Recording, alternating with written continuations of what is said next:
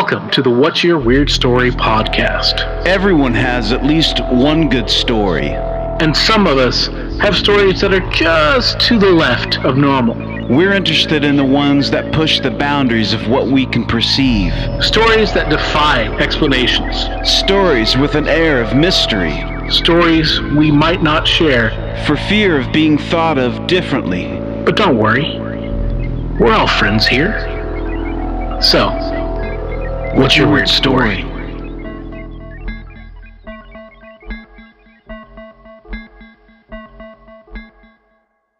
Hello, Weirdsville. It's time once again for the What's Your Weird Story podcast with me, Adam Beebe, one of your hosts, the other host over here with me as always. Uh, and uh, really has always in my life um, is the smiling sensei, Mr. Barry Johnston. Hello, Barry. Hello, Professor. How are you, sir? I am doing well. Uh, how um, how's things down there? good, good. Uh, you know, uh, same, same old, same old. So is your um your your your your boy did he is he gone back to school yet or yeah, is he heading out? Sort of, yeah. They um they he and some buddies went over to Arkansas for the weekend to do a little hiking and hang out near um, Eureka Springs.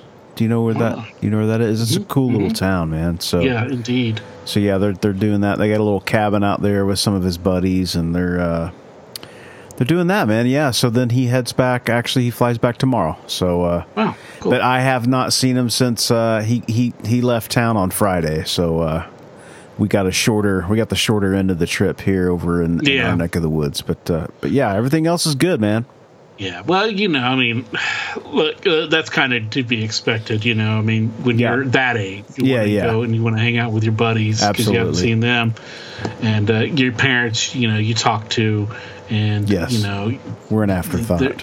yeah, I mean, you know, family's great and all, and everybody loves yeah. family, but it, especially when you were in your teens, your late teens, and your early twenties, yeah, uh, you know, that's when friends are, yeah the more important family. Hundred percent, man. You know, yeah. I mean, is uh, yeah, those are your best friends that you form at that age. Yeah, yeah, absolutely, man. Um, you know, like so many of my good friends that were there came together from in my late teens and twenties. You know, when uh, at high school, it. I mean, with the exception of well uh, with the exception of you, of course, and some of our other friends as well. Yeah. We've known all yeah, our yeah, lives. We grew up right. in a small town. We knew everybody. Yeah. But you know, like you and I, we always were uh, friends. You know, and even when we didn't hang out, you know, a lot like in high school or whatever, we're still, yeah, you know, friends, good friends, and everything. We yep. still stayed in touch, and you know, yep. and like uh, like our good friend uh, and special correspondent, resident Bigfoot expert, Mr. Jeff Hubbard, yes. uh, attorney at law. You know, he and I really became friends in high school.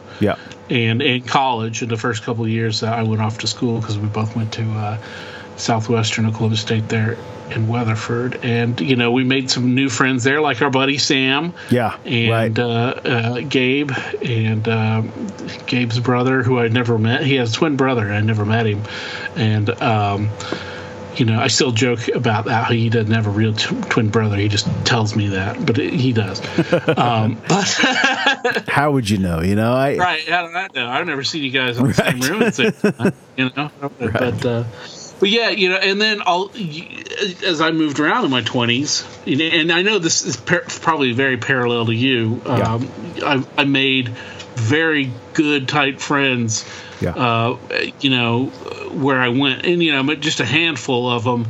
But yeah, man, and it's it's crazy how all along the way too, like you you meet people that I think when you're trying to figure the world out those relationships are like hugely important because you need that. Absolutely. Yeah, you need you need that yes. bounce back and forth of you know ideas or you know or just people to be around, man, for a support system. Yes. You know, good friends. Indeed, and also and also people from different backgrounds, you know, and who have had different life experiences. Yes. And um, who've had, you know, things that are unique to them, or at least you know unfamiliar to yourself right so that you can learn more and that you can widen yourself as a person, Yep. and then you also you know you do some traveling on your own, and uh, you grow, and that's kind of you know this applies. This can be applying to uh, today's guest Yeah, absolutely. who uh, has had a very you know he's traveled a lot in his life he's had a very unique experience very different from our own um, but uh, our guest today henry uh, was we had a great conversation uh, with him and some a lot of similarities but a lot of very different things as well you know yeah. um, so I guess we'll just go ahead and get into that. Uh, joining us from uh, Atlanta, Hot Atlanta, uh, by way of uh, of Canada and by way of Africa is Henry. Henry, thank you so much for joining us. What's your weird story? August 76, I was uh, 75, I beg your pardon. I was six years old, and uh, my father had uh, uh, just concluded a contract for my country of birth, Nigeria. And so um, part of the perks was he traveled, uh, we traveled the then 12 states of Nigeria. We just went to every state. It was like uh, a whole month of traveling. We had four cars in the entourage. This was way back in the 76. So we had a Range Rover, we pulled a caravan, we had a Land Rover, and then we had a, a smaller car. But the last leg of the trip, we were going back to where we were based, where he was supposed to make sure the job was done. And then it was a dam he had built, and he was supposed to hand it over to the government. We had an accident. Um, I don't want to go into the story about the accident, but that's where I had my encounter. Um, so the, our Range Rover somersaulted uh, seven times down into um, um, the bed of a lake. The lake had dried. So this is in the northern part of the country in Nigeria, which is um, a, a Sahel savannah kind of a place, and you know it was drying up. So there was a, a lake, and it was dry. It wasn't full of water, but it was muddy. Yep. So somersaulted seven times and landed upside down and threw out everybody in the car, including my dad, my mom, my sisters, my, all my siblings, and the driver. We had the driver. Um, threw everybody out of the car, and I was the only one that got stuck in the car. Oh, So my leg was Wow.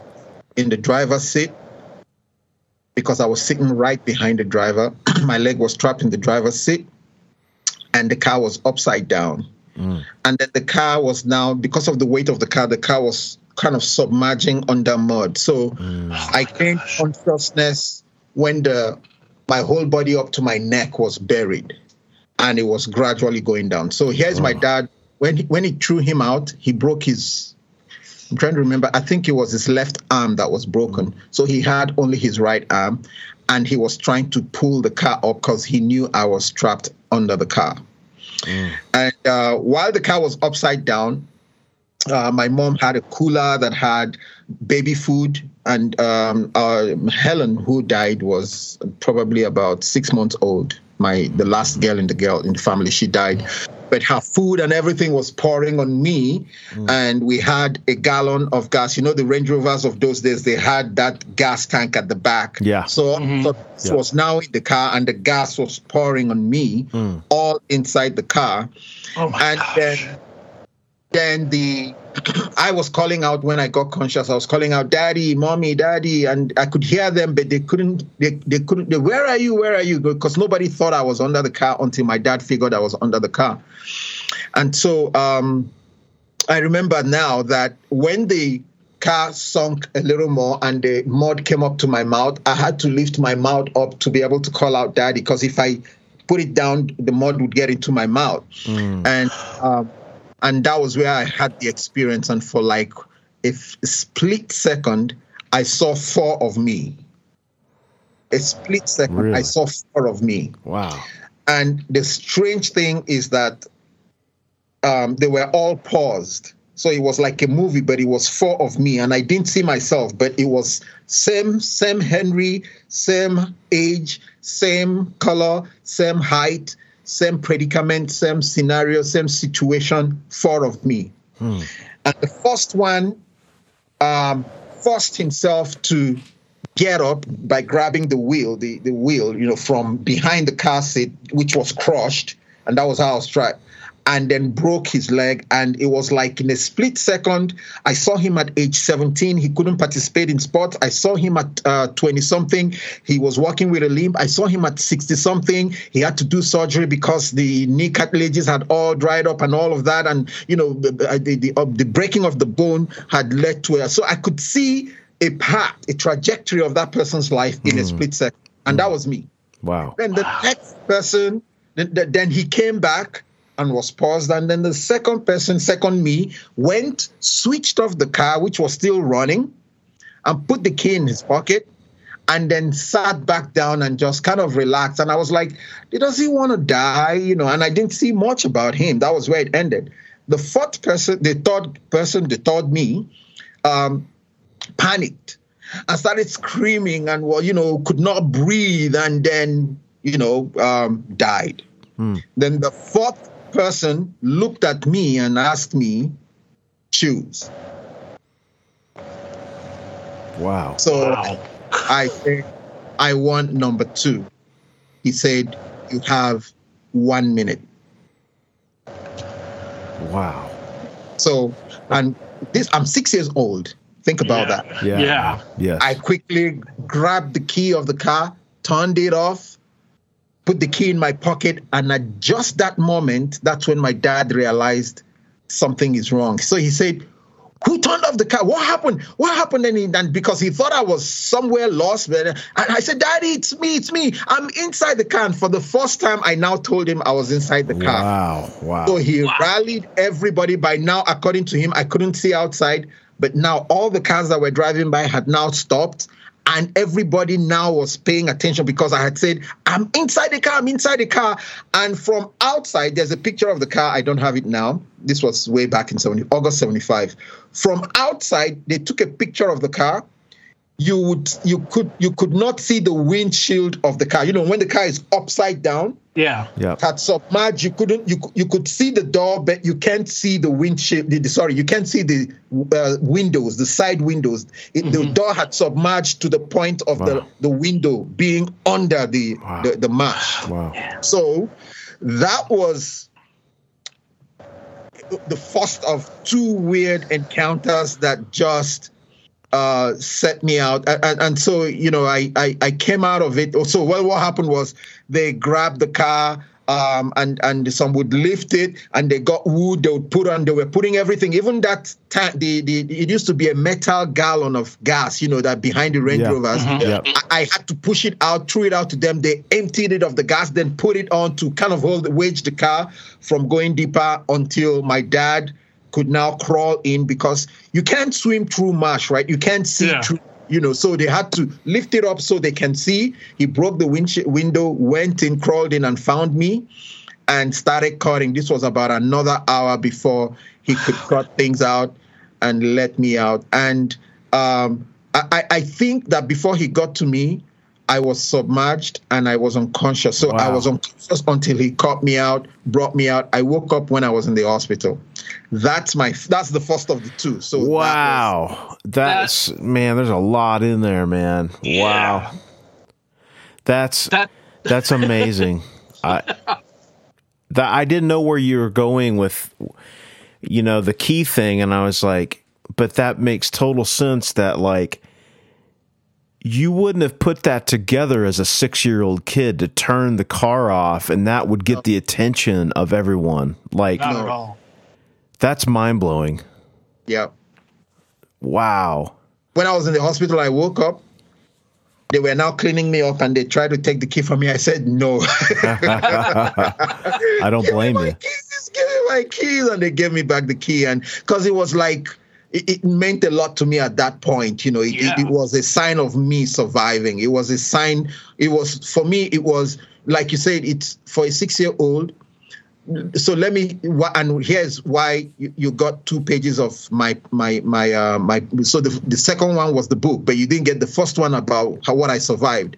But what that did for me was that it became a door that opens up for me that I, I begin to see things. I, I, I, could, you know, so like my book is about me seeing things and how ex- it's a lot extra than just reading and understanding. So that's how the book came in, you know, but Sure. it's about me seeing things. Uh, it's about having encounters from that point on because that's what the key stood for me, you know. That was my only proof of that vision. There was nothing Right. else. I couldn't prove anything, you know. I, I, so when my dad says said because you know, so when they said when when outside they didn't put two and two together to say, hey, he was the one that turned off the car ignition. They thought the car went dead, and they said, hey, what happened to the car? And then I said, it's me, it's me. They didn't figure out that I took the keys. Right. So right. when he, when I tell them this, the only proof I have is that who would tell a six year old boy to take the keys and put it in his pocket? no Yeah. kidding.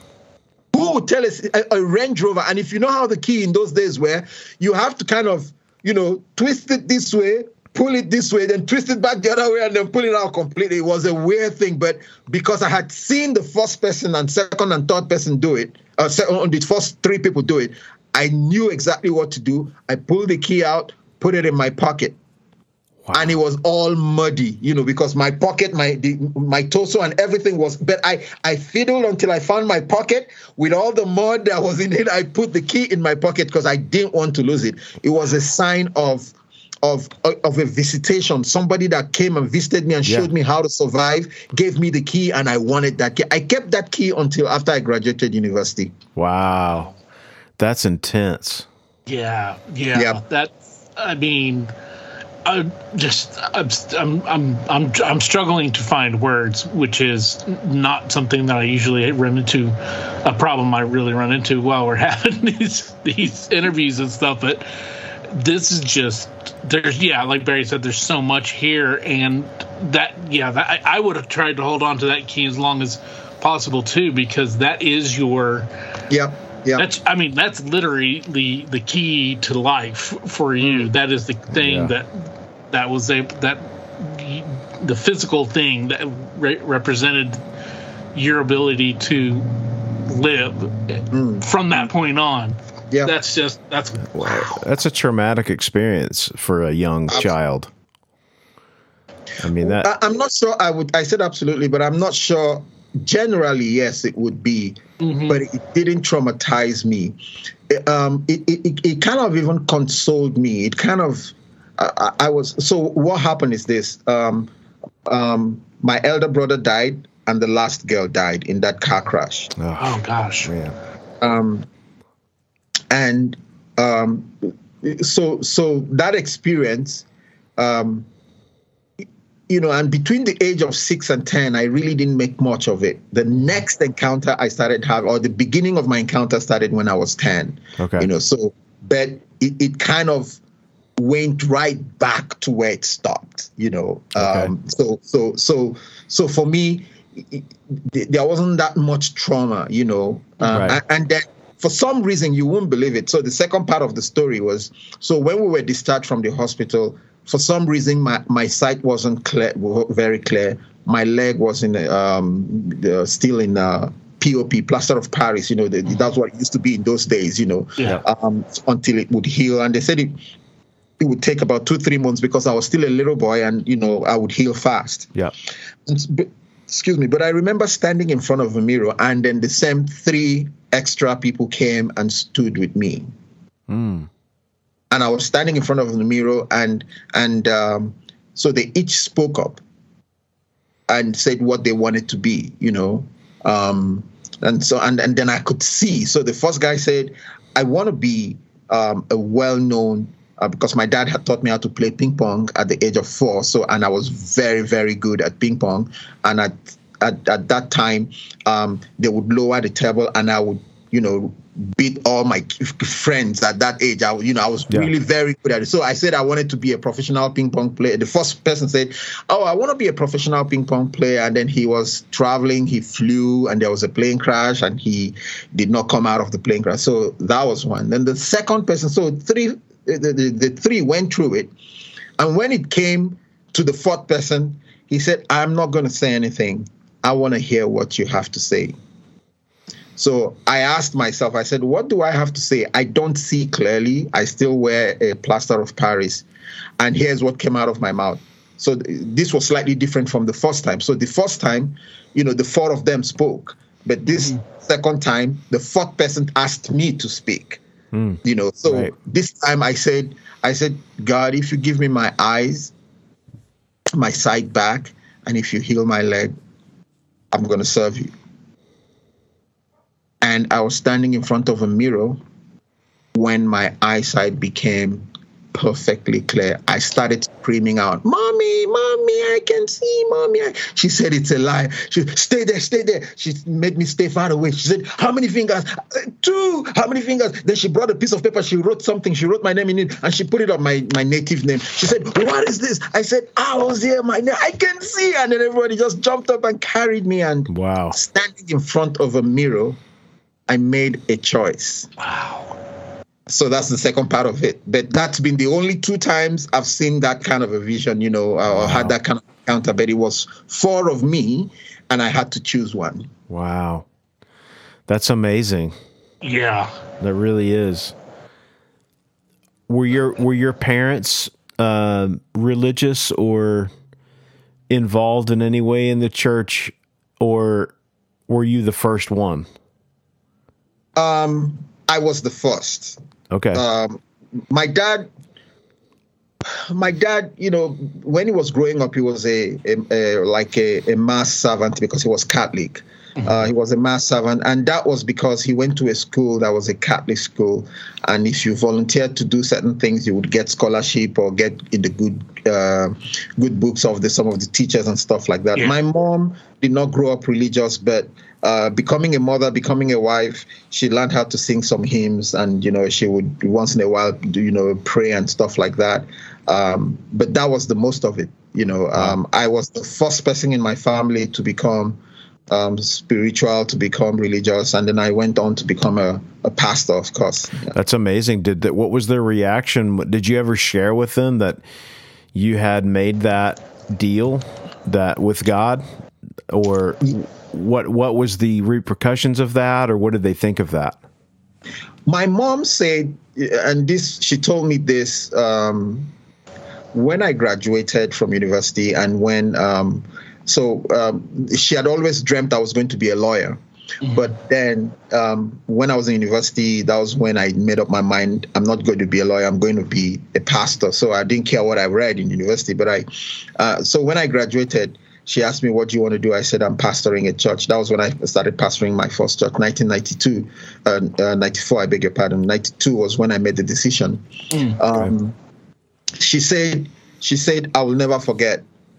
Then she told me, I didn't know the date of when I stood in front of the mirror, but she know because I was a kid then, right? So she called the day. She said, on so so and so day, you remember what happened? I'm like, what? I calculated. I said, Mom, I was like six years then. How would I know what happened? She said, Well, you told me this and this happened. I said, Yeah, I remember that. You know, I didn't take it seriously as a little boy, but she took it seriously. And she came out of that encounter telling herself, I am not going to demand of him where he goes. I'm just going to leave him to go where he wow. thinks he should go. And I didn't know she made that decision then, but she she forgot it and tried to make me a lawyer, she and my dad, and stuff like that. And then when she found some contradictions and some uh, hiccups in my path, you know, and then I chose like I was rebelling and I was choosing I'm going to be a pastor. She now remembered that episode and she said that's when she said, "Okay, I'm, I'm you know, and because she had after she had lost uh, back home in Africa, we take the sons to be that's what continues our generation. That's that's how um, yeah. your name continues. That's sure. how you you get paid for all the suffering, you know. So right. so she was giving up a lot when she accepted that I would go where I had promised God that I would go and not be a lawyer and that kind of a thing. But that was how she remembered it because of that encounter that happened. And my dad, you know, uh, remembers it all the time. He always tells me, you know, and he, he says uh, he he would always say, "I'm proud of who you have become because of the choices you have made," and and that was how he always referenced it. My my sisters were younger than I was, um, and we didn't talk much about because um, of all my sisters. There's only two now who were in that accident, mm-hmm. uh, but I have two more siblings now. Um, so that was in 75 so i've had two more since between 75 and 82 we had two more Okay. had two more brother and a sister coming but um the older ones all remember that encounter yes Wow, man. I love the fact that your your uh, your rebellion as a young man uh, is to you know is to your rebellion is to become a uh, a pastor a preacher. That's Yeah. usually the opposite direction. yeah You know, but I love that. I think it's it's funny. funny, yeah, because it's like it's funny what a parent because I'm a parent and and what you want for your kids and when it doesn't pan out to be what you thought it was going to be your mom's ability to just kind of let that ride that out is says a lot about her character because there's a lot of people that wouldn't let that happen or would would try to stop that from happening but obviously I think they knew that for you it was your it was your calling and it was your uh, it was what you were supposed to do. And Yeah. that I mean you know because sometimes I think we have this we have this idea where it's like um, there isn't supposed to be a struggle with hey i want to be a pastor or something like so i want to do something noble like that you know but the Yeah. truth the truth of it is it's hard it's that's a Yeah. very difficult uh it's kind of like being a musician or something or a cheat teacher where you're you you know you'll go from place to place to place and oftentimes you you struggle to find your your place in in that world and just like any other occupation um you know it's it's not as it's not as glamorous as being you know a lawyer or a doctor you know? Um so And- yeah. it also, you know, I mean, for a parent to have had their mind set on uh, their child to be a successful, you know, lawyer, and and not and lawyers tend to have some kind of, you know, a, a power in Yeah. the community, and they have a certain kind of presence and such. To you know, and they you know lawyers make good money. They're the you know they can for sure. Um, you know, but for you to kind of like, you know, to say that, you know, that's not what I want. I want to live a more humble type of existence, really, because you're called to that. Uh, you know, I can. I mean, I, I could understand if a parent was somehow disappointed, particularly if they weren't, you know, religious themselves. But I mean, uh, yeah, like Barry said, it's really shows the the character of your mother to accept that and to you know reflect back on that that you were in a way you know you had already made up your mind when you were a child you were in, in a way you were you know destined um, yeah this path was you know the the one that you were going to follow through one Yeah. way or another right yeah and look where I- when I- look, yeah look where it's when I led thought I was coming on your show, this is the first time I'm ever talking to anybody about that episode just like that. You know, I could talk about it as a prelude to who I am today, but I've never talked about it independently. So when I told her I was coming on a podcast and she's she's like she said um, she said something very powerful. She said that moment started by saving you and then it saved me. wow That's what you know. So and um, then she told me a story of you know um, how um, bearing in mind the things I had said, and then what began to happen to me. It was four years later, but nobody, nobody. I didn't put two and two together. I didn't relate them that what was happening to me from ten was because of those things, you know. But then somewhere down the road, we began to say, "Wow." if that happened to him in the car, who says it wouldn't be repeating in a different format? You know, so I've had that. I've had just things happen to me again and again and again and again that were. The, the, for those of us that know how it all started, we just keep saying, "Yeah, the story continues." You know that kind Yeah. of a Right. thing. That's how it feels. That's how it feels.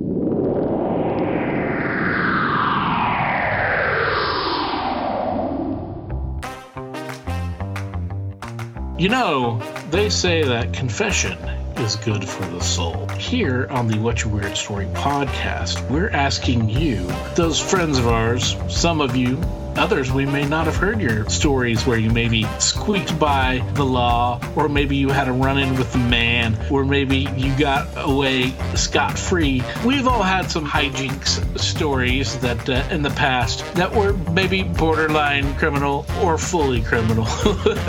you have anything like that in your past, Bear? Uh, I plead the fifth. We welcome you all to come on to the What's Your Weird Story podcast and share your stories. Don't plead the fifth anymore. Come out and share. We will allow you to use an alias and uh, we can even change your voice if you like.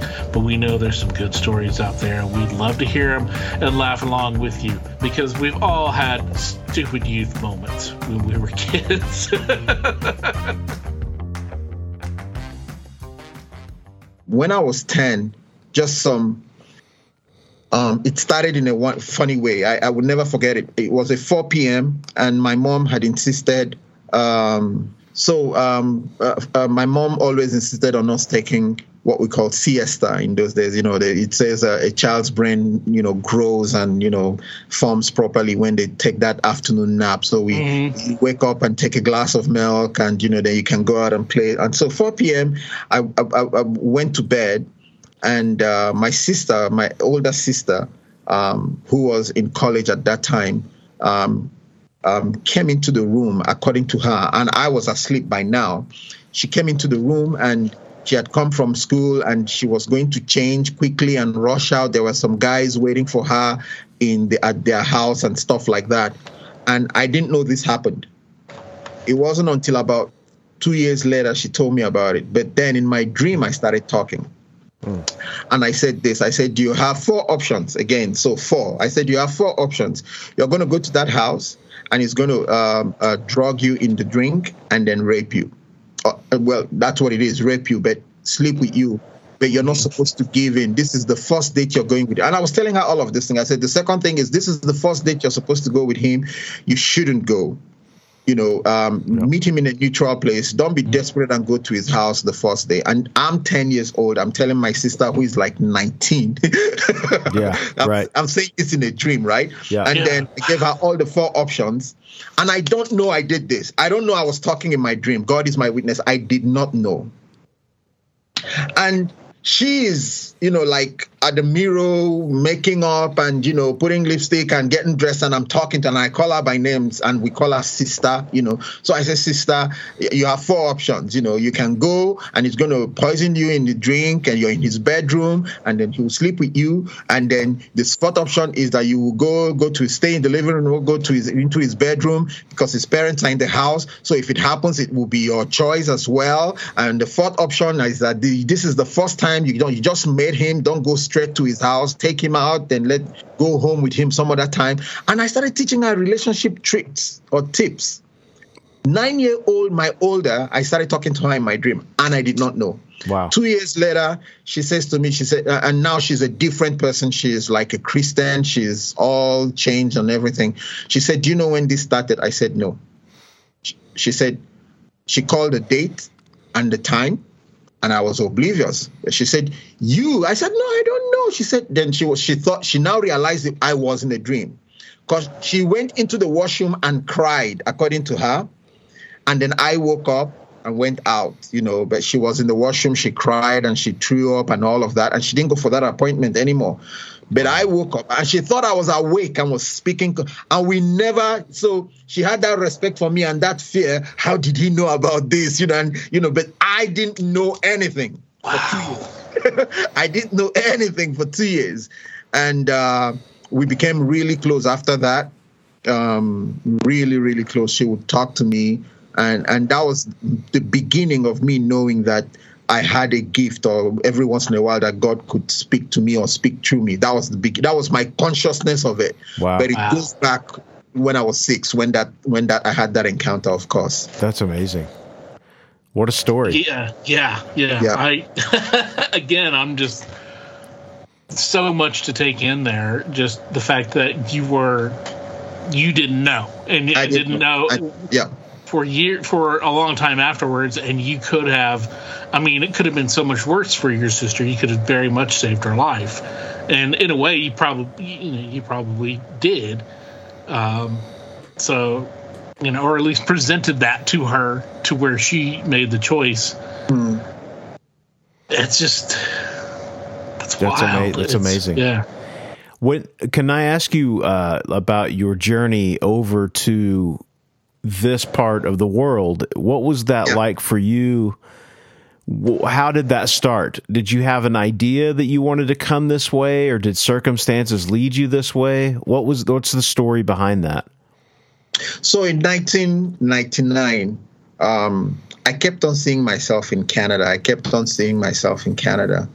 Um, actually, started 98.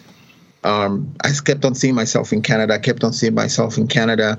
And then 99, I told the whole family, I said, look, um, I see myself in Canada. I don't know why, you know. So I started researching how I could go move to Canada. And um, um, I saw a bunch of opportunities. I applied for my visa. I got my visa in a week, in Wow. one week, which is unheard of. You know, applying Yeah. from Nigeria for the first time. I got my visa in one week, Wow. and uh, usually they would say, um, um, "Come and pick it up." Uh, no, they would say, "Wait." Um, and then you know, on, you know, they will give it out at a certain time. They said, "Come and pick it up." So it was like it's out, it's here. They didn't wait for the scheduled date to release it. They just gave it to me, and um, I was supposed to do a bunch of medical tests, Yep. and they were all lined up. Um, the, the soonest I could finish all of them was in three months. So I booked all of them to be done in three months. I got my visa in August, and the um, the tests were supposed to all lined up. There was about 11 tests and vaccinations I was supposed to take and stuff like that before I could move to Canada, right? So I went home after I did the first test, waiting for the next one. Then the doctor that was supposed to do the next one called me and said he was moving it. You know, somebody canceled today. Can I come back in today? So I went back in today. And while I was there, the next nine canceled. So I did two. The next nine, I was still in the hospital waiting for the result. He said, This guy just canceled. Can you do this right now? I said, Sure. This guy just canceled. That was how he did it. I did Wow. 11 tests in one day. The results all came out that same day. Everything was cleared. I got my visa in August. I was in Canada September 3rd. Wow. Wow. That is again. Another. To me, that's that's not that's that was just but but like because we've been talking about all of these things, so you can start adding and say, wow, that's a lot of things going on. But it, it just I did and I didn't up up till now I didn't put it together. I've not ever said that you know one long story. But saying all of this just makes me feel wow, maybe there was something. Because meant- now I'm thinking about it and I'm happen. like, yeah. Yeah, yeah. When you saw yourself in Canada, when you in this vision, did you see yourself um, surrounded in snow or playing hockey or um, you know anything? Any of those? Eating lots of maple syrup. Yeah, maple syrup and uh, and what uh, p- poutine. Uh, Or how did you? I mean, like Mm. I love you know, I mean, poutine. well, I, but with- with all seriously, all joking aside, how did you? I mean, how did you just knew that this is Canada, and that you were supposed to be there? How how did that kind of come to you? So it's a very funny thing. I traveled a lot before that, but um, one of the f- things I knew uh, uh, before I traveled to Canada was I kept on feeling you've got to love the place, you've got to love the weather, you've got to love the people, and I kept on repeating those three things: love the place, love the weather, love the people, love the place, love the weather, love the people. And so what I did was I researched a lot. I researched a lot. Where would I want to go to? I got a visa without knowing where I was going to in Canada. I could have just gotten a flight and flew to anywhere. But after my research, I decided, okay, I'm going to Ontario. Then I said, I'm going to, you know, uh, Toronto or Niagara Falls. And then I did many, many, many more, and then I, it fell on Niagara Falls. I said, okay, Niagara, Niagara Falls it is. But the only thing I did, because I didn't know what to expect with the people, Yeah. and I didn't know what to expect with the um, the only only way I prepared was um, to kind of uh, it's not that I hadn't seen snow I hadn't I traveled a lot before that my father was always traveling um, I, I, I would go to the freezer and I would scrape the ice from the freezer and I'll put my hands in it I love and it. I'll- I'm loving this. Exactly. And was I'm loving this. I'm loving this. That's great. That's funny. All true. Whenever I was, when I was in Canada, people would always ask me, um, like coming from Africa, do Yeah. you do you what do you think about the snow? I'll be like, I love it, and they'll give me that look. What? I'm like, no, sincerely, I just love it. I never, and I, I don't know how it worked out for me, but I never ever hated, and it, it, it would snow horribly, you know. Yeah, Um, yeah. Niagara Falls, Buffalo were the kind of places that it would snow. You would open your door and you can't see outside because the snow was that Yeah. high. You Yeah. Several times I've, you know, that we've been, we've had a couple of those, you know, Sure. And um, um, I, I I like driving fast. Canada taught me how to slow down because you can't do that. Right. Canada taught me how to slow down. So, you know, you can't drive very fast in the winter. And but it, it teaches you how to drive again to how to manage your car driving in winter, you know. so Oh, yeah. Yeah. it, it was it's been fun. It's been fun. Uh, You know, I love the people, I love the place, I love and I love US too. I, I- you know, I know more about the US than I know about Canada, and I'm sorry to say that, you know. Canada's a great state or a state, a country. Said like a true American, right? Yeah. Right. Yep, yep. Canada's a great Yeah. state. No, but it's a great country. Uh, and they're- the, I have friends that are Canadian. I've been to Canada a few times in my life and always really enjoyed, you know, just even, it's like, I had a friend that told me, he said, it's like America without all the problems. And uh, couldn't agree more, you know? Uh, Tim Hortons, of course, the, uh, Yep. got to, got to get the Tim Hortons in there Yeah. and uh but yeah i so so that's amazing so then when did your trek down to the us start when did you start coming over here Well, um, between 99 and um, 2020, I came into the US probably. So, first of all, um, for a long time, I didn't. I think for the first five to 10 years I was in Canada, I never came to the US. Never. Um, but then something happened, and then I started coming over a lot more. Um, um, Niagara Falls, USA, has an Indian reservation, okay and yeah, with twenty five dollars, I would fill my gas tank and fill two 10 liter gallons of gas, and that would last me for. That was the time gas went high in Canada, so if you go, if you spend twenty five dollars, cross the border, buy gas, at it will fill my tank and fill two gallons, two 10 gallons, two, two extra twenty liters of gas nice and I'll go back with that, and that would last me. So I was coming every time, and then I started visiting. Uh, I think 2014 was the first time I came into the US. okay 2014. But even while I was in Canada, I always loved. Uh, there were so many things. I, I like, like you said, Canada is US without the trouble, and that's true. The first time I saw a pistol was in the US. You know, I'd lived how many Right. years?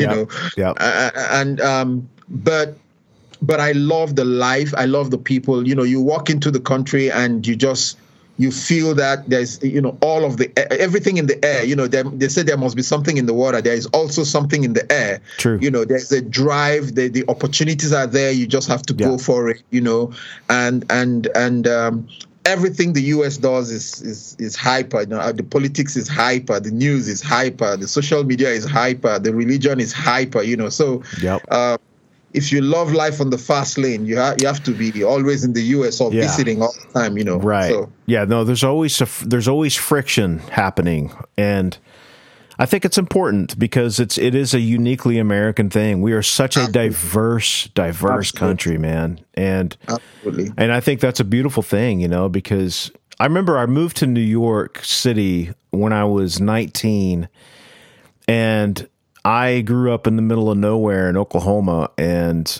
living in a place where you're just constantly being confronted with this hmm. is a new culture. You know, this hmm. is a new way of looking at things.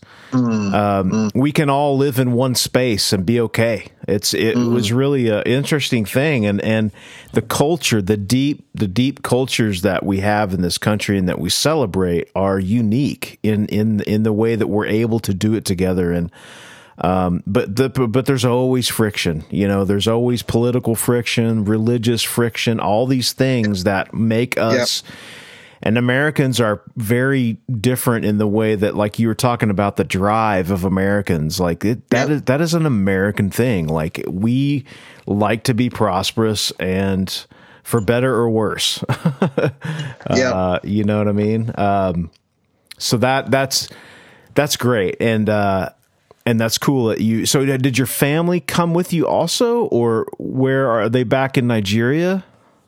I'm not married, um, but I have um, um, I have a sister in the UK. I have a sister here, and I Okay. have a, a brother back i- in Nigeria. My mom is here with me as well. So Great.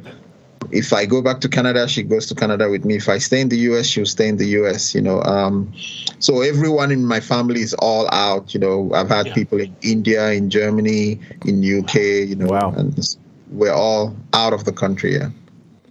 Will you ever go back? I I, am hoping to. Um, so one of the things I want to do before June next year is I want to register a charity, but um, I have my mind is to go back and help pastors back in Nigeria. Um, nobody helped me when I had dreams and aspirations and stuff like that, and and I really struggled, if not for um, a little bit of benevolence and hard work on my side.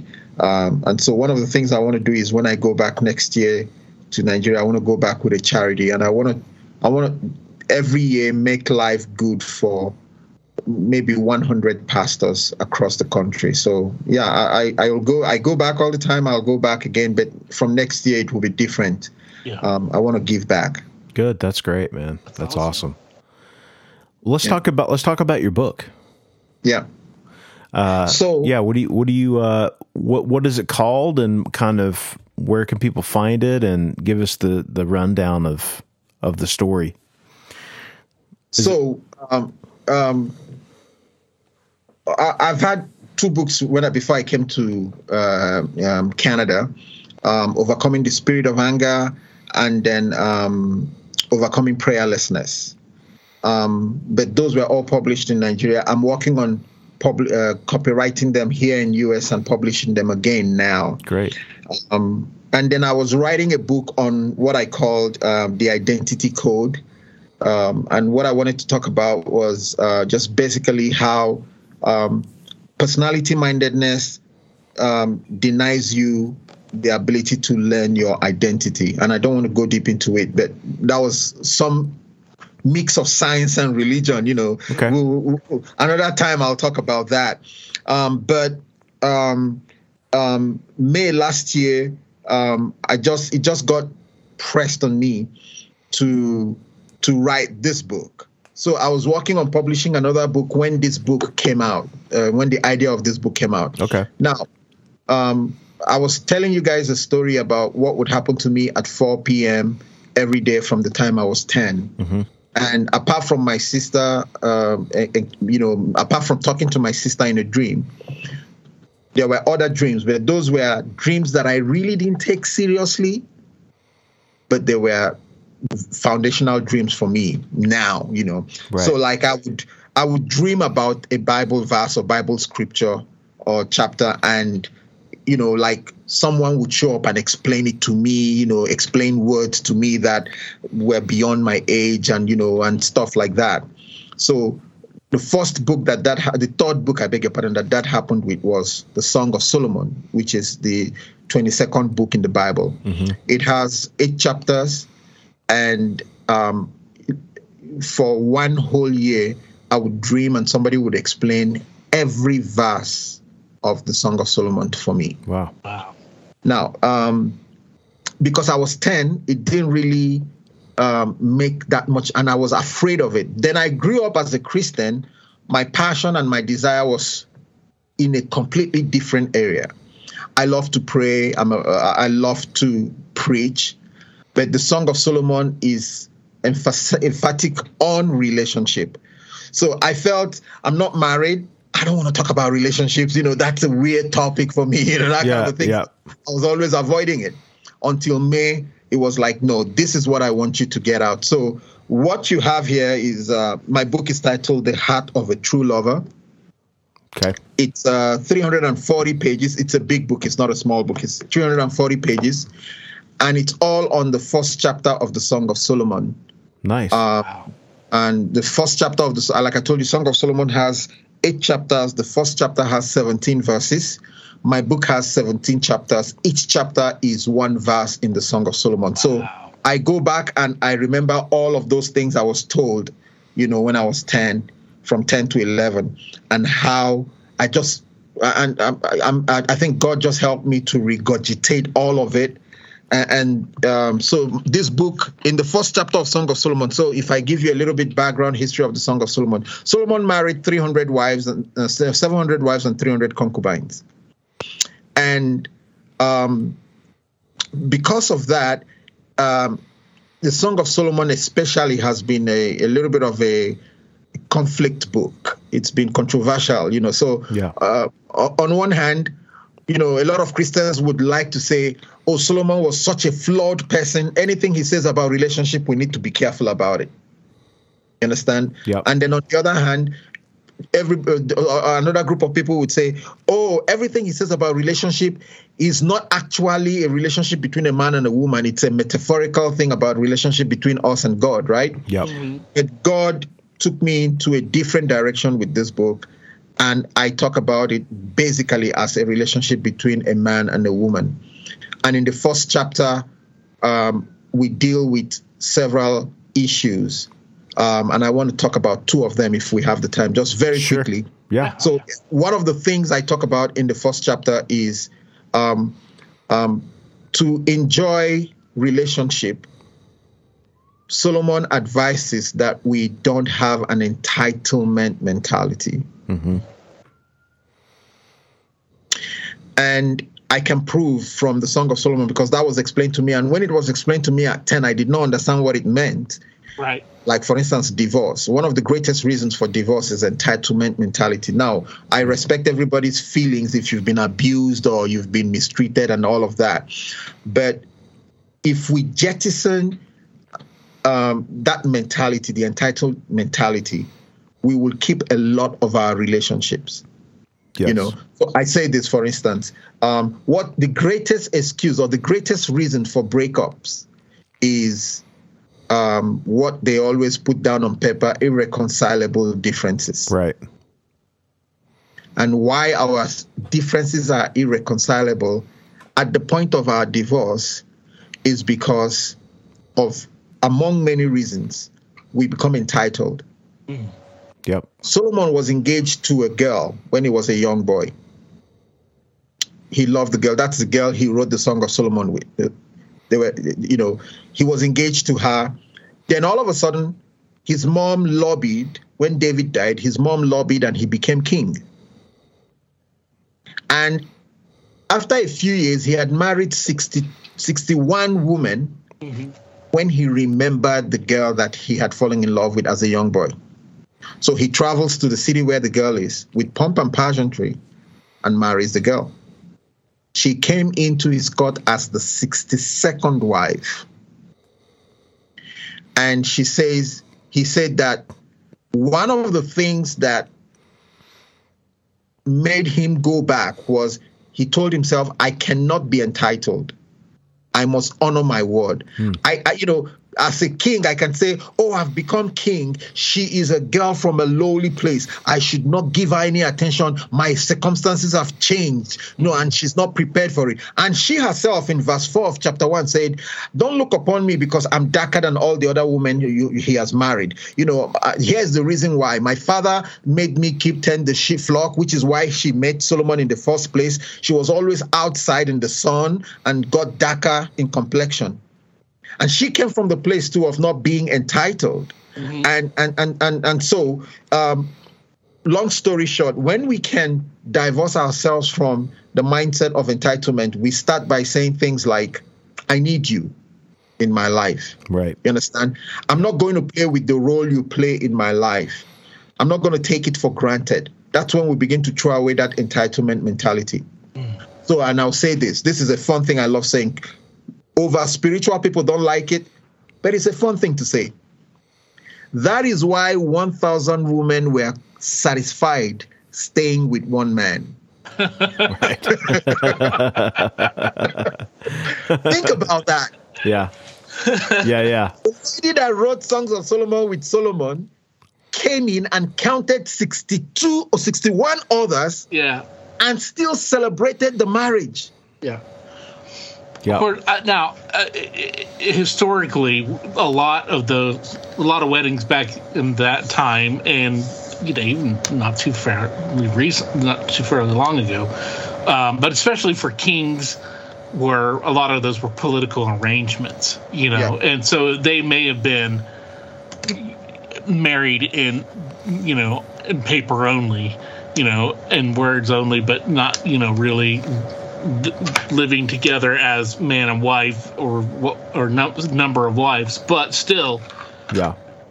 the fact that you know it, it is that that uh, he he pursued the one that you know he Yeah. that he that he made his promise to and that of course you know and it, we have to look at it in historical Yep. context we have to look at it like obviously you can't get away with that this you can't do that this i shouldn't say we can't get away with that you can't do that getting away with uh, I, i'm also not married so that maybe that's where that probably came from Well, I think I, not that i meant it but I yeah. think the entitlement thing, the entitlement issue that you yeah, you bring up, I think it, I think that can move into to relationship, their friendships, and and just the Yeah. way just the way that we treat one another in in relationships.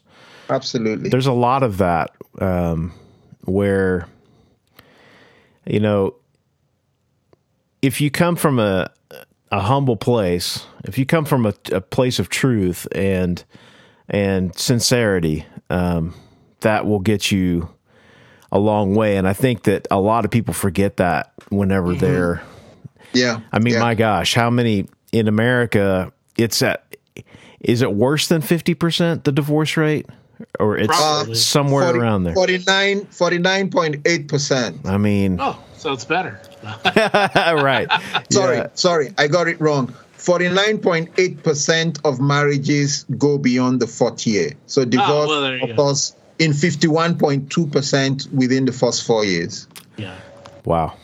Yeah. Yeah. So I think I think we could all do better by heeding that those words of wisdom that you know were written so long ago but like still remain true. You know i think there's something to be said to listening to to uh, things um, and ideas and thoughts from the bible or you know wh- wherever whatever people pull strength from. Um, I, I don't i don't like to uh, try to tell people what to think or whatever but like you know there's something to that you know your hmm. whole story is amazing and the ability to see where you needed to be how to get there maybe not how to get there but the but but having the vision to do something to Yeah. put one foot in front of the other, mm-hmm. make rela- make friendships, develop relationships with people. I mean, I'm I'm fascinated by that because a person that makes it from Nigeria around the globe winds up in Canada and then comes through to the US that's a great story man that you are a, you are a special person you are not the norm and so you. you know, you. no, that is a, an amazing story, man. It's it really is. It, it that that's the story of America, really, in in in in a nutshell. Mm, you know, I mean, people, mm-hmm. we we Americans take for granted. I think a lot of what we have, obviously. Yeah. oh yeah um, yeah. I'm always a big proponent of getting out there and traveling and seeing the world and seeing what other places have to offer. Mm. And then that I think that's only when you can truly like understand the fact that we were born here is just like what are the chances of that? Incredibly small. So, yeah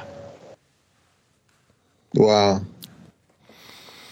But uh, you know, yeah, amazing, amazing story. What can I ask? What denomination you're in, or or or is it non-denominational that you? Non denominational. Yeah. Yeah. Okay, good, good. I'm a big fan of that. Yeah, I think there's a, um, at least in my mind, and Barry and I grew up in the we grew up in the Methodist Church, Yeah. and uh, we were v- very active in that in our youth. And I think that I think now as we've gotten out more, we see that with.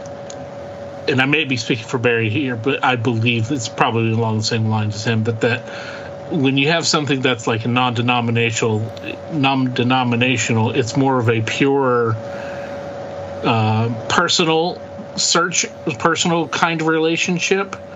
Um, I think with with God and you know with and, and and the church, you know, your church is more. You put more into it. I guess the structure. You're more part of the structure. I don't know. I don't know what I'm saying now. But less less dogmatic approach, maybe. yes, Yeah. yeah, yeah. Very much less dogmatic. So Yeah. Yeah. One of the things um, that is important um, is to realize um, that we are all here together. Yeah. You know, um, it, it would not. So Solomon's wisdom um, blessed his people. He wasn't just their king; he became their judge. He became a leader. He became their example. You know, and one of the stories that is told is the story, and we all love the story. But um, imagine how the people went home feeling when he made that kind of a judgment, because his his wisdom was for the benefit of his people. When our mindset becomes like that, that that we are all here uh, together, then our gifts begin to be a blessing to humanity. You know, Solomon, um, uh, the story about two women. One slept on the baby and she died, and and so uh, she went and stole the other one's baby. And then when they woke up, you know, so imagine when he says, "Get me a sword and cut the two, cut the baby into two," and the other one screamed, "Yes, yes, cut the baby." You know, you know, she can, you know, you just been, you know, so his wisdom did not just solve problems, but it, it just made humanity better. They went Yeah. home and the Bible says they marveled and rejoiced at his wisdom, you know. And and and so I like what you guys are doing. I like how Adam you just approached me and you made it simple. And you, you know, you probably looked at my timeline and said, Oh, okay, you know, but but but but this is this is us. We're human mm. beings. And- exactly. Right. and we you know we help each other out our stories help what each other you know and and Indeed. and we benefit so whatever we do is supposed to be for that one sole reason you know um, that's the best way we serve humanity that we use our skills to make everybody around us better ultimately you know i believe Yeah. that Absolutely. Amen to that. Share- yeah, yeah, for real. Yeah, it's sharing your stories with people, um, new and old. You know, it, having that interaction uh, Yeah. is something that is so vital, and that's how you get to know people. That's how you get to experience the world through other people's eyes, and you know, they may be.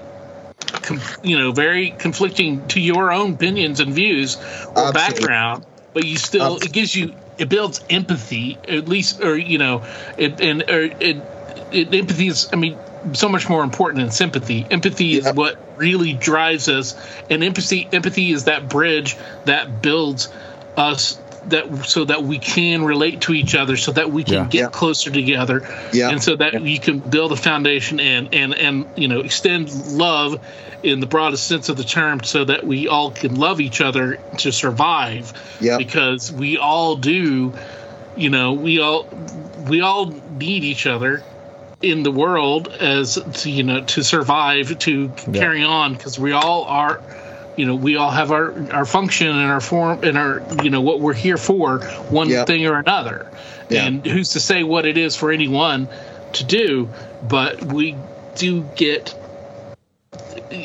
empathy gets blocked by ego and by you know you know, and, and, and but I guess mainly ego because ego is the one of the bigger things where if you can't break down your ego to be humbled enough to, you know, serve your brother and your man and s- sisters and your mankind and to be of service and to be open to them and not just trying to dictate your will. Uh, you know, that's how we get things done. That's how we, if we can come together and work together to build solutions rather than just saying, you know, my way or the highway. Yeah. And, Yeah. you know, and we're Yeah. all, I mean, you know, we, we're all at points in our lives very bullheaded and we're like, no, this is the, Yep. you know, and, and, you know, sometimes we're not wrong, you know, but, but Yeah. still, you have to be able to make that connection. So you have to be able to share with people and empathize and discover what's in that other human person or persons that uh, you know that you can relate with and that you can work with and that you can build a bigger, better organism that is this world. So sorry. Great. That that's so good, so good, so good, That's great. so good. I, I want to say concerning both of you that um, um, um, this can go to a lot of places. Let me not even say can. This will go to a lot of places. yeah. Um, um, I see your hearts. You guys are very, very good guys. You know, very easygoing, and and good guys deserve a lot of good things. So I'll pray for you guys Thank and you. just trust God. You know, We but appreciate but I'm hoping that this goes international. I hope it brings you travel opportunities. I see you guys just, you know, I see you travel to international conferences, set up a booth, and just interview people. I'm telling you, That'd be great. fantastic. Yeah. I'm telling you, this this thing is supposed to be like a retirement job. When you finish whatever you're doing, Right. then you now start traveling, and and and there'll be lots of open doors for you guys. Lots of open doors. I want to also say this that. Um, there's going to be a direction that is going to be coming up on you guys. You guys are going to figure out something that would change a lot of things for you, you know, um, and it would be a new season. It would attract a lot more attention. Great. There are a lot of other ideas, and and and when it comes, don't be afraid. Don't don't dilly dally. It won't cost you too much. Just go for it. Go for it, and and don't don't look down on those small days, small beginnings, because um, you just keep keep grinding, keep grinding, keep grinding, and stay clean, stay positive. Yeah. You know, stay clean, stay positive. It just flows out of you people. You people, you radiate a positivity that influences people. So maybe you know, um, keep that as one of your goals. Stay positive and just just watch where God will take you because there's there's good stuff lined up for you guys, man. I know that. I Thank feel it. you. Real, I feel it real. Thank strong. you so much. Thank you so Yeah, much. yeah, we really we appreciate that. Do you have any any uh thing you want to plug as far as like how people can get in touch with you, like Instagram or I don't know if you do social media or not. Um, apart from my well, I'm on Twitter. I am Henry Nwaneri, H E N R Y N W A N E R I. My book is titled uh, "The Heart of a True Lover." So if you go to a website titled uh, named www.theheartofatruelover.com, you would see um, you would see um, uh, the book. It's it's there for sale. Um, you can find it on Amazon as well. Um, yeah. It's the best place to get it. You know, the shipping is a lot easier. Um, Yeah. I've had a lot of problems um, shipping to outside.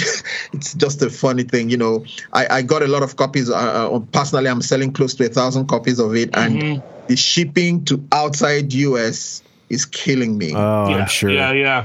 killing me. Within US is four dollar, five dollars maximum. So if you Yeah. buy the book, uh, that I can do. But outside the US is killing me. But Yeah. but it's okay. You know, it's um it's And- been a worthwhile venture for me. Good. Um, and I really appreciate you guys bringing me on, not just talking about my experiences, but linking it, you know, because that was the part I was really interested in, linking it that um, I finally decided to write one of the books that, and, and it was just three books, and it stopped. Yeah. So for one year, three books, it stopped. You know, so Yep. it was the book of Proverbs, the book of Ecclesiastes, and the book of Song, all written by Solomon, by the way.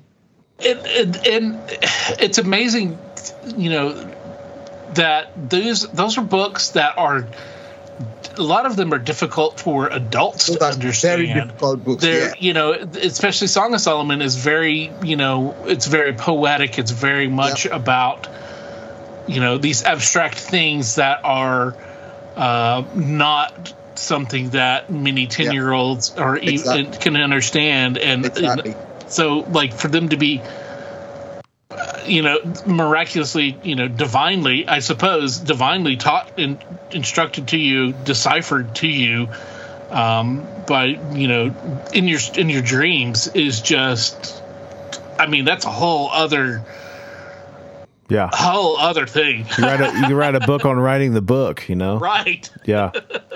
a weird idea just popped into my head now. I like you guys. I, that's what it means. I like you guys. Let me, you know, you know, one of the gifts I got from that encounter is I am an amazing interpreter of dreams. Hmm. Amazing. People write me emails up till today, four or five pages detailing a dream, and I explain it to them. And I explain it to them, and the most common reaction I get from them is, "Wow, wow." So maybe we can shoot off another podcast and we'll be three collaborators. And here's what we'll do. You know, come Yeah. tell us the dream and we Yeah, that's But great. Everybody, people that listen to this show also know that like I have a lot. I have some really vivid and strange dreams. That's And, why I uh, was saying it. Because Yeah, yeah, that I would have to interpret. I'll prove it to you right now. yeah. Like yeah, I I'm actually usually writing a book on interpreting dreams. That's how weird this is, you you, know. go. So Yeah. There you go. There you go. Yeah, I, my dreams are they're long and but I only really remember like the tail end of it. So it's like a, you're watching a four hour movie and you remember Yeah, the last yeah. the last fifteen minutes. Yeah. You know that's how it is. yeah, wow. That's great. Wow. You want me to tell you what that means? What's that mean? Yeah. So when you when your dreams are long, it means um, um, either God wants you to be patient or you are a naturally patient person. You can wait. You can indulge. You can just stay. And and so what he does is because of your indulgence, it, it- it- people who are not patient, their dreams are short because of this. Uh, your subconscious, um, your subconscious attention span there's something called subconscious attention. That's why some people dream. It might be a very important dream. Pharaoh had a dream, but he forgot it. Think about that. You know, so Yeah. so that's the reality about it. You know, your subconscious. Um, it's a, it's a, it's a, it's a tongue twister to say it. Your subconscious attention span can be really that short. But what that means is that you're you're so patient. Pharaoh was an impatient person. Don't forget he killed the one guy who came. You know, there were two people Joseph helped. He killed. That's how impatient he was. Yeah, Yeah. yeah. So a short dream, two of them meaning the same thing. He forgot both.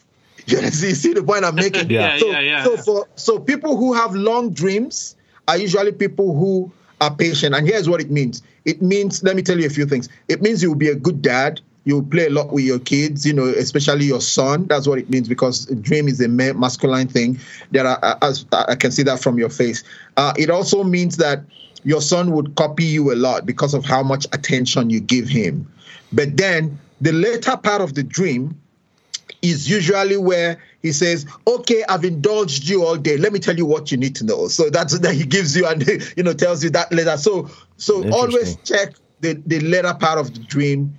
Um, and and just take note of it. You don't have to remember everything because that's because of how patient you are. The last part that he wants you to remember, he would make it very vivid or make it you remember that you know. And and and here's what, how the devil can steal it from you. Most times when you wake up and you don't remember most of the dream, you remember a part of it. You think it's a useless dream. You know, you think it's not necessary. No, it's it, you know the part that you have forgotten. That's okay. If God wants you to remember it, He will bring it back to you, especially if He's speaking to you. If He's speaking to you. Now, if you tell me a few of your dreams, not today, another day, if you tell me a few of your dreams, then I can begin to draw a parallel, a character of your personality and all of that from your dreams and tell you, here is something God wants you to pay attention to. But I'll tell you something.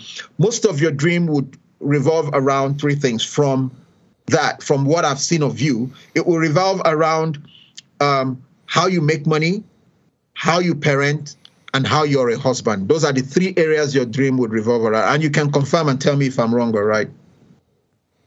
I, yeah, I mean, to a degree, yeah, I think, yeah. I mean, because you know, I don't have. I mean, I'm, I'm I'm single like you. I don't I don't have a wife and I don't have any kids, but I have I have two cats, uh, and, and they are in my dreams sometimes.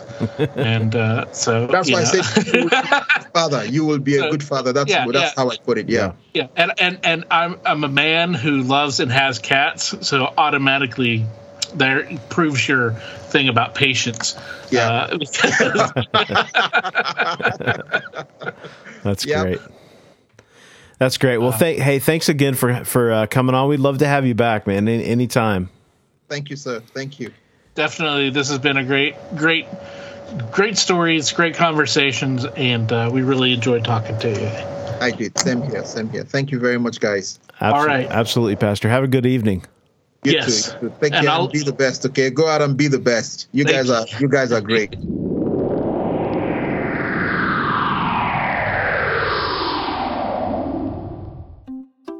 Hey, you know what we need? What's that? We need a new ad for our merch store. Our merch store. I've had a few people reach out to me and ask me just how do we get What's Your Weird Story merch? Huh? How do we get that? What's your weird story merch? What's dash your spelled Y E R dash weird dash story dot myspreadshop.com. That's what's dash your spelled Y E R dash weird dash story dot myspreadshop dot com. That's correct. Get in touch with us. Go buy some merch. We got some cool stuff. Yeah, dude.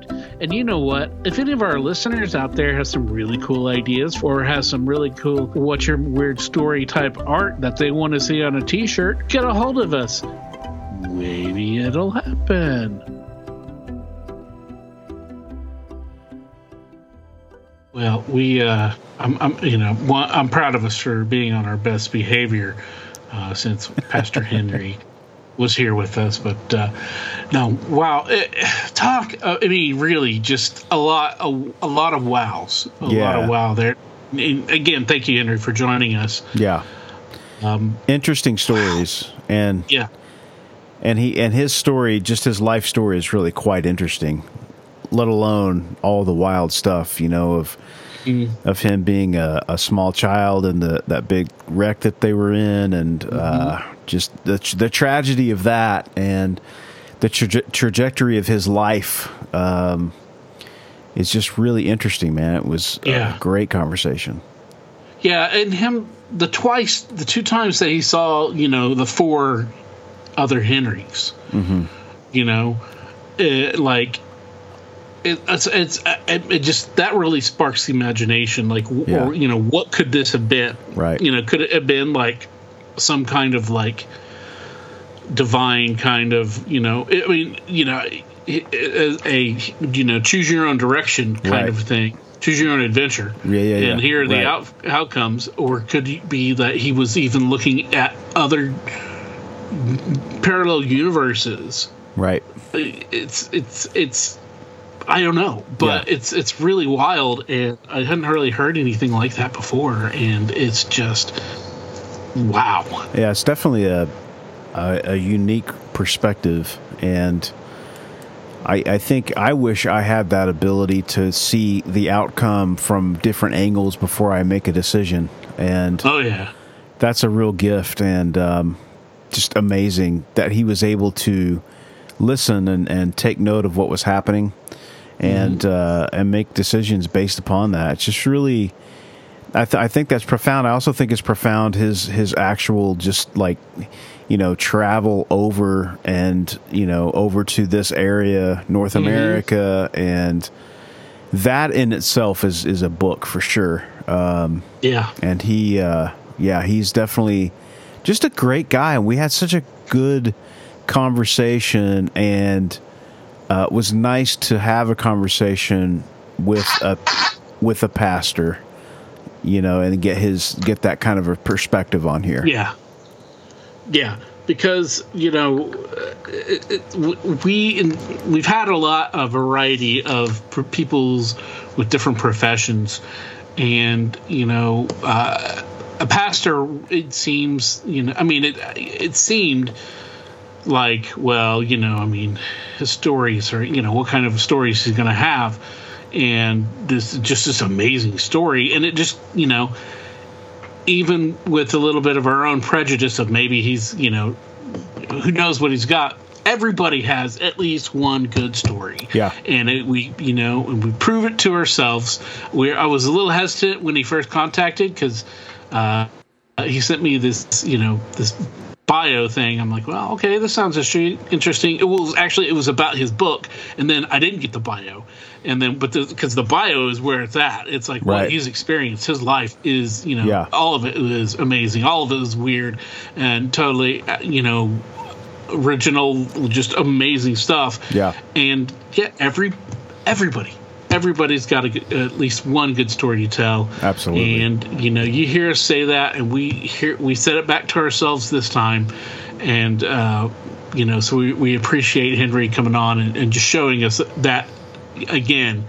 Um, and so yeah, so we, as always, leave that open invitation to you, everyone out there, to uh, join us and and share your your stories. Absolutely. Yeah, come on. We want to hear them. We love to talk to people from all walks of life and from wherever you're at in the world, wherever that may be, we'll make it happen. We've had folks on from literally all around the world and and it's always fun and always uh, a joy to talk to folks. Absolutely. It's what makes this podcast happen. It's what makes uh, it certainly makes our week whenever we uh, talk to people and we're able to share this experience and share this brief moment of our existences and uh, learn from each other and uh, wonder in each other's you know experiences and, and lives and uh, to appreciate you know all the things there's so many good things and uh, and so many amazing things weird things uh, out there that happen and you know you have to take stock sometime and think oh yeah this is different this is not what everybody else experiences. In fact, you know, Henry was talking to us, and he was like, "This is the first time I've ever told this all together Yeah. and strung it, and, and realized that there's a bigger narrative. Yeah. His life is a story that has a bigger narrative. Yep. That all these things come to, and you know, we like to focus on you know specific you know sections, but that's not always the time. That's not always how it is. Sometimes your Yep. life is just full of amazing things that you don't realize how unique you are and your life is. Thanks again, Henry. Thank you, Weirdsville, for joining us. Uh, we have always had a good time. Uh, we're glad we are all on the same team here in, in Weirdsville. Um, you guys are you, you're the best. Around, nothing's ever No, gonna no, keep no, no, no.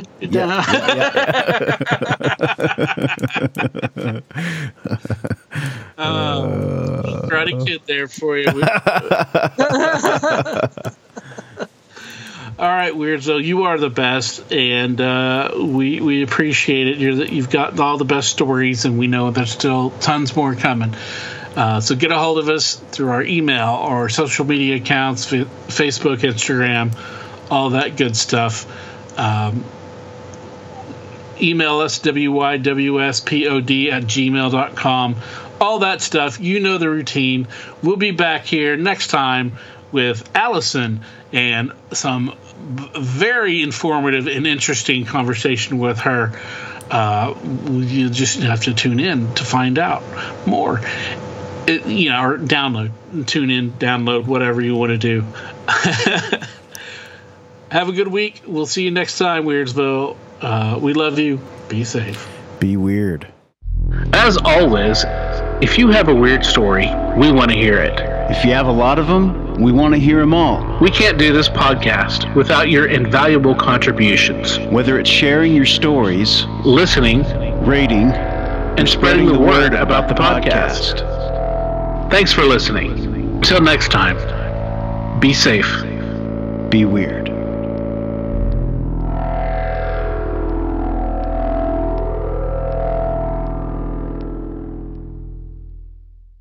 The stories presented on the What's Your Weird Story podcast are, to our knowledge, true experiences that our guests have had. We can't take the time to research all claims made, and besides, it's just not as fun.